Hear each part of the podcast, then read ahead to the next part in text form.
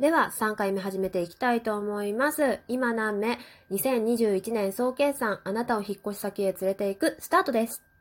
陶器の今何目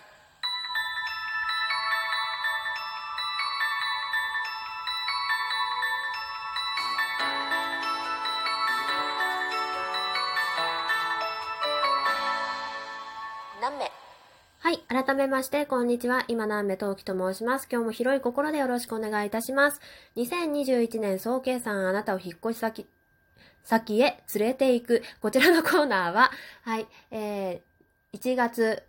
えー中旬頃に引っ越し予定の私陶器が絶賛断捨離中の今、それでもやっぱり捨てられないと思ったアイテムたちに参加者の皆さんを当てはめて紹介していくといったような、えー企画となっております。というわけで今回第3回目ですね。えー今回この企画の詳細につきましては、この配信の2個前にあたるところでお話しさせていただいておりますので、え気になる方はよければそちら聞いていただければと思います。というわけで、では早速行きましょう。3回目、1人目はこちらです。パパマンさんです。えーパパマンさんは、在宅勤務の独り言という番組のトーカーさんです。パパマンさんに当てはめさせていただいた、あなたを引っ越し先へ連れて行くアイテムはこちら。ディズニーホテルのアメニティです。はい。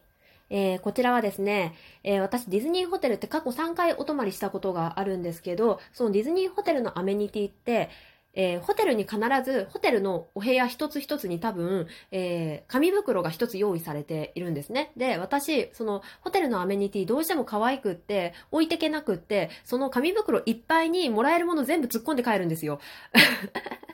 まあね、すごいケチいと思われたらその通りなんだけど、いや、なんかさ、もったいないなと思ってさ、だシャンプーとかだって1回しか使ってないしさ、シャンプーだって中身捨ててボトルか、ボトルっていうかさ、なんか入れ替えたりさ、その子供のお風呂用のおもちゃになったりもするじゃんとかって思うとなんとなく置いてけなくって、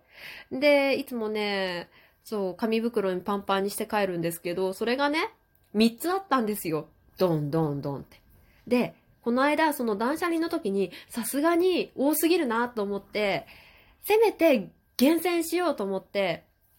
で、一つにまでまとめたんですけど、やっぱその紙袋一つに厳選したものは捨てらんないので、捨てられないですね。例えば中身といえば、えースリッパとか紙コップ、紙じゃない、紙ではない、紙ではない、嘘嘘嘘。えーコップとか、そういったものが入ってるんですけど、シャンプーは中身はさすがに捨てたですけど、あとね、捨てたものは、えっ、と、パパがそのホテルで使う用のカミソリとか、まあそういった類のものはまあ処分はしたんですけど、それでも頑張ってもね、うん、紙袋一つ分にはなっちゃったんですけど、うん、で、吟味はした、吟味はした。だから、だから、うん、パパにはね、また行けばいいじゃんって言われて、置いてきなよって言われた、なんか捨てなよって言われたんですけど、ほら、ほらな、人生何があるかわかんないじゃん？もしかしたらさ、何か起きるかもしれないじゃん？なんか役に立つタイミングがあるかもしれないじゃんっていう、うん、ちょっと今回踏ん切りがつかなかったので、引っ越し先へ持っていきたいと思います。さて、今回この、えーアメニティを当てはめさせてもらった理由はこちらです。じゃじゃん。はい。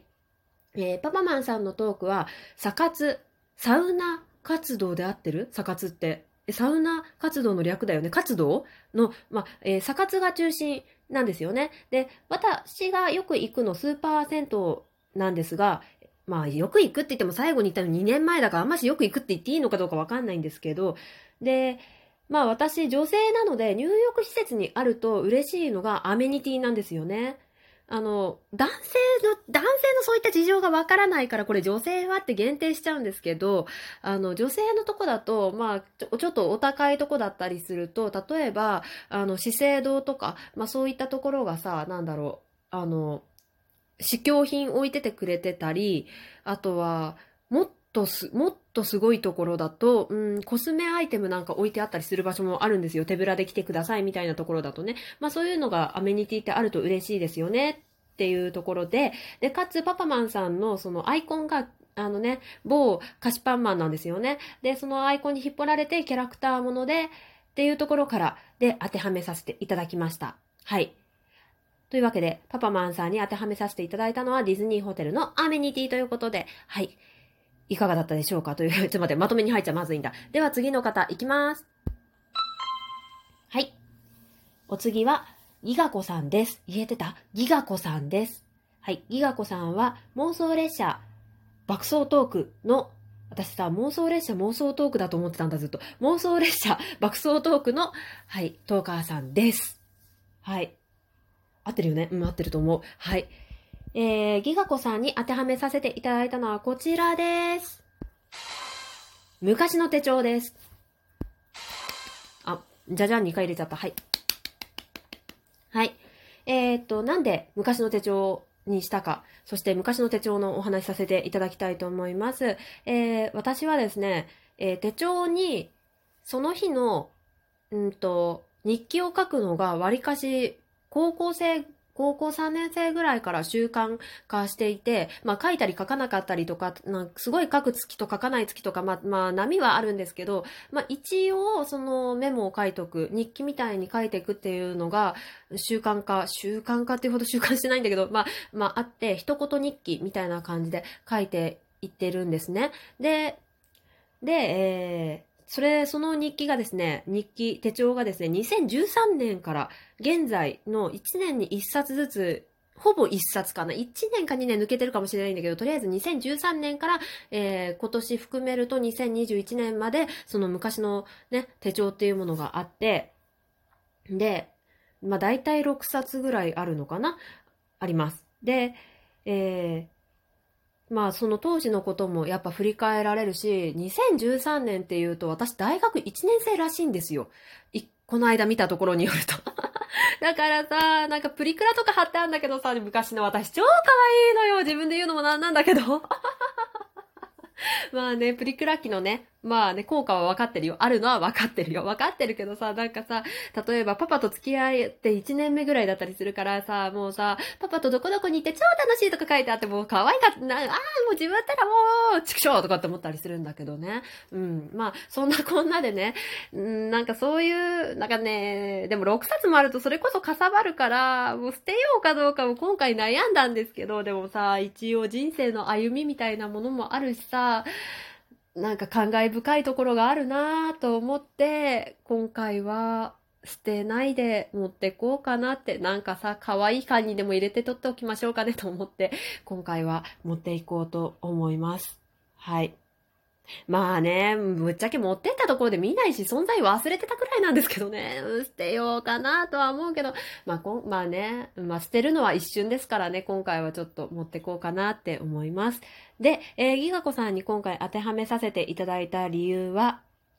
あの、人の良さや過去を大切にできる人だなってギガ子さんには、すごいギガ子さんのあの、ガの字がちょっとあの、詰まるところがあるんですけど、ほんとごめんなさい。あの、これは私の滑舌の至らなさです。で、ギガ子さんなんですが、あの、いつもね、優しい目で人を見ることができるのが素敵だなと思っていて、で、今私が、まあ、当時の大学生のね、私を見る目もそうでありたいなってさっき昆虫賞って言いましたけどね、あと思って当てはめさせていただいたと同時に、今、ギガ子さん配信内で、お父様の自叙伝っていうのかななんか書籍になったんですよね。確かお父様のその、なんか人生が。ちょっとあの説明の仕方が雑ですし、すごい申し訳ないんですけど、あの、先日その多分ね、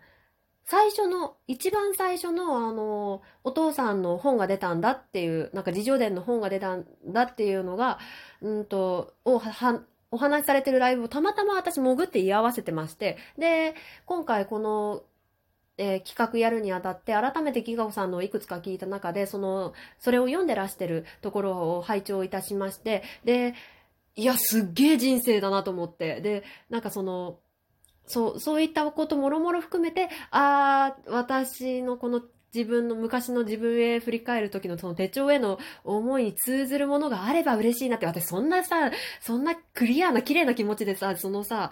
手帳を眺めて絶対いないんだけど、だけどまあそうでありたいなっていう憧れから今回こちらを当てはめさせていただきました。はい。というわけで、